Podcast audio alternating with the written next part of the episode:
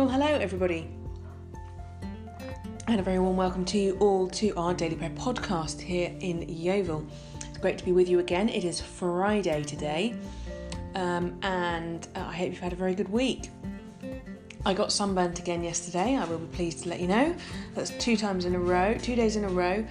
Um, yesterday was slightly more my fault, well, both were my fault really, but uh, yesterday was slightly more my fault because. Um, I went out for a very long walk, put sun cream on before I went and everything. I was very good, um, but I didn't reapply, and I was out for about two and a half hours in the middle of the day.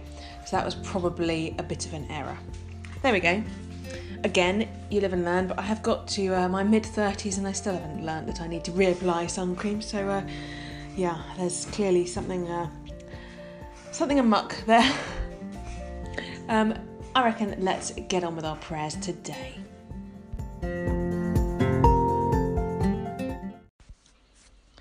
So, we are starting a fresh new bit of liturgy today, which will run this same liturgy up until Pentecost. So, we've got sort of 10 days um, to enjoy this liturgy. So, let us begin. O Lord, open our lips, and our mouth shall proclaim your praise. Send your Holy Spirit upon us, and clothe us with power from on high. Alleluia. Blessed are you, Creator God, to you be praise and glory forever as your Spirit moved over the face of the waters, bringing light and life to your creation, pour out your Spirit on us today. That we may walk as children of light and by your grace reveal your presence. Blessed be God, Father, Son, and Holy Spirit. Blessed be God forever. So, as we rejoice in the gift of this day, so may the light of your presence, O God, set our hearts on fire with love for you now and forever. Amen.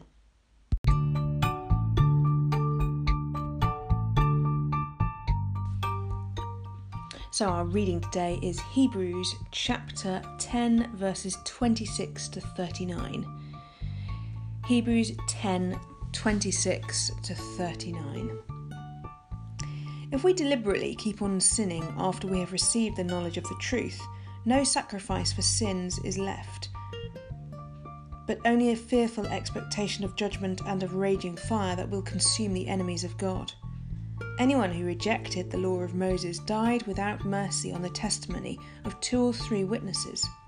How much more severely do you think those deserve to be punished who have trampled the Spirit of the Son of God underfoot, who have treated as unholy thing the blood of the covenant that sanctified them, and who have insulted the Spirit of grace? For we know him who said, It is mine to avenge, I will repay, and again, the Lord will judge his people. It is a dreadful thing to, rem- to fall into the hands of the living God. Remember those earlier days after you had received the light, when you endured a great conflict full of suffering. Sometimes you were publicly exposed to insult and persecution. At other times, you stood side by side with those who were so treated. You suffered along with those in prison and joyfully accepted the confiscation of your property because you knew that you yourselves had better and lasting possessions. So do not throw away your confidence, it will be richly rewarded. You need to persevere so that when you have done the will of God, you will receive what He has promised. For in just a little while, He who is coming will come and will not delay, and by my but my righteous one will live in faith, will live by faith and I take no pleasure in the one who shrinks back. But we are not of those who shrink back and are destroyed, but of those who believe and are saved.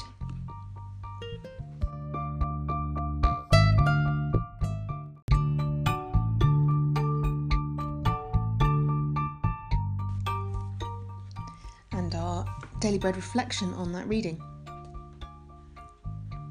How did you begin your faith journey? What were some milestone moments? How do you feel about where you stand today? The journey of a thousand miles begins with one step. That first step, while crucial, will be of no avail without the countless thousands of steps that must follow. Our faith journey begins with a single decisive commitment, but comprises a lifetime of choices. This journey is no sprint but a marathon the author recalls the reader's track record to have endured in a great conflict full of suffering, with their faith and joy intact, should encourage them as they plod on. Yet, past laurels are never enough. In the present, they must persevere in doing God's will. For the future, and they must that for the future, they must trust God's promise that they will be richly rewarded and receive what he has promised. Apostasy remains a frightening possibility. No sacrifice for sins is left for those who cut themselves off from the source of salvation and grace. For these, it is indeed a dreadful thing to fall into the hands of the living God. But those who plod on, refusing to shrink back, rest secure in Jesus' promise. No one can snatch them out of my Father's hand. Father, help me to trust your promise. Amen.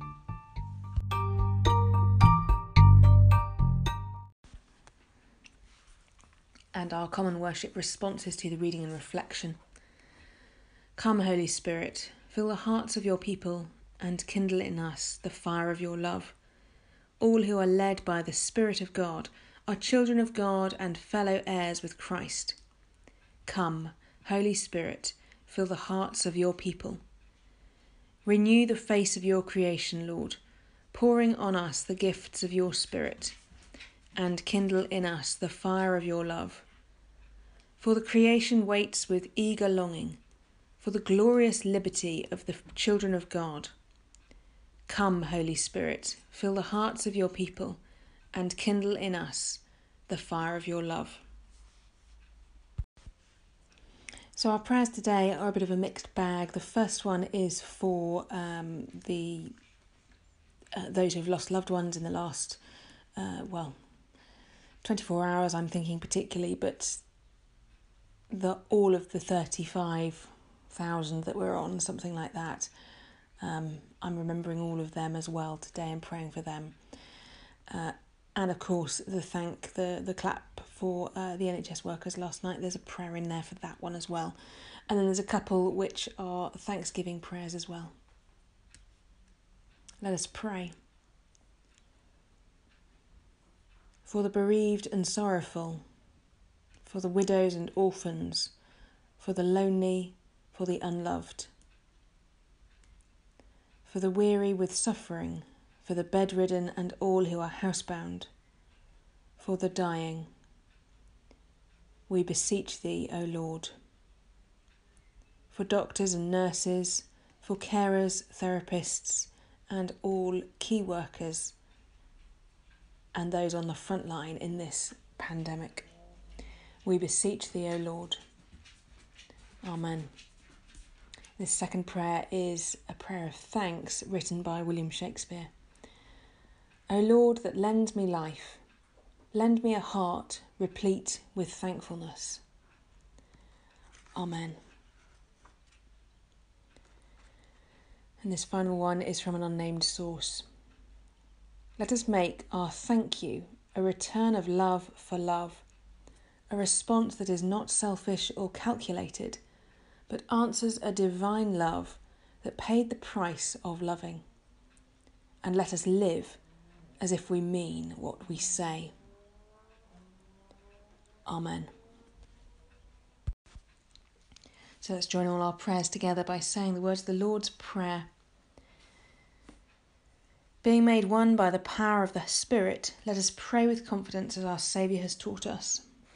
Our Father, who art in heaven, hallowed be thy name.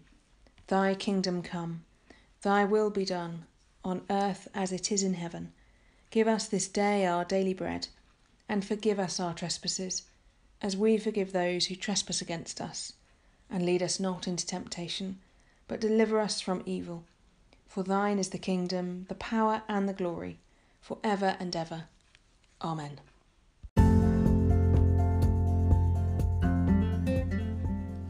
Well, thank you once more for joining me. I look forward to being with you um, again tomorrow uh, for Saturday, which means that we have nearly come to the end of another week which is a good thing, I feel.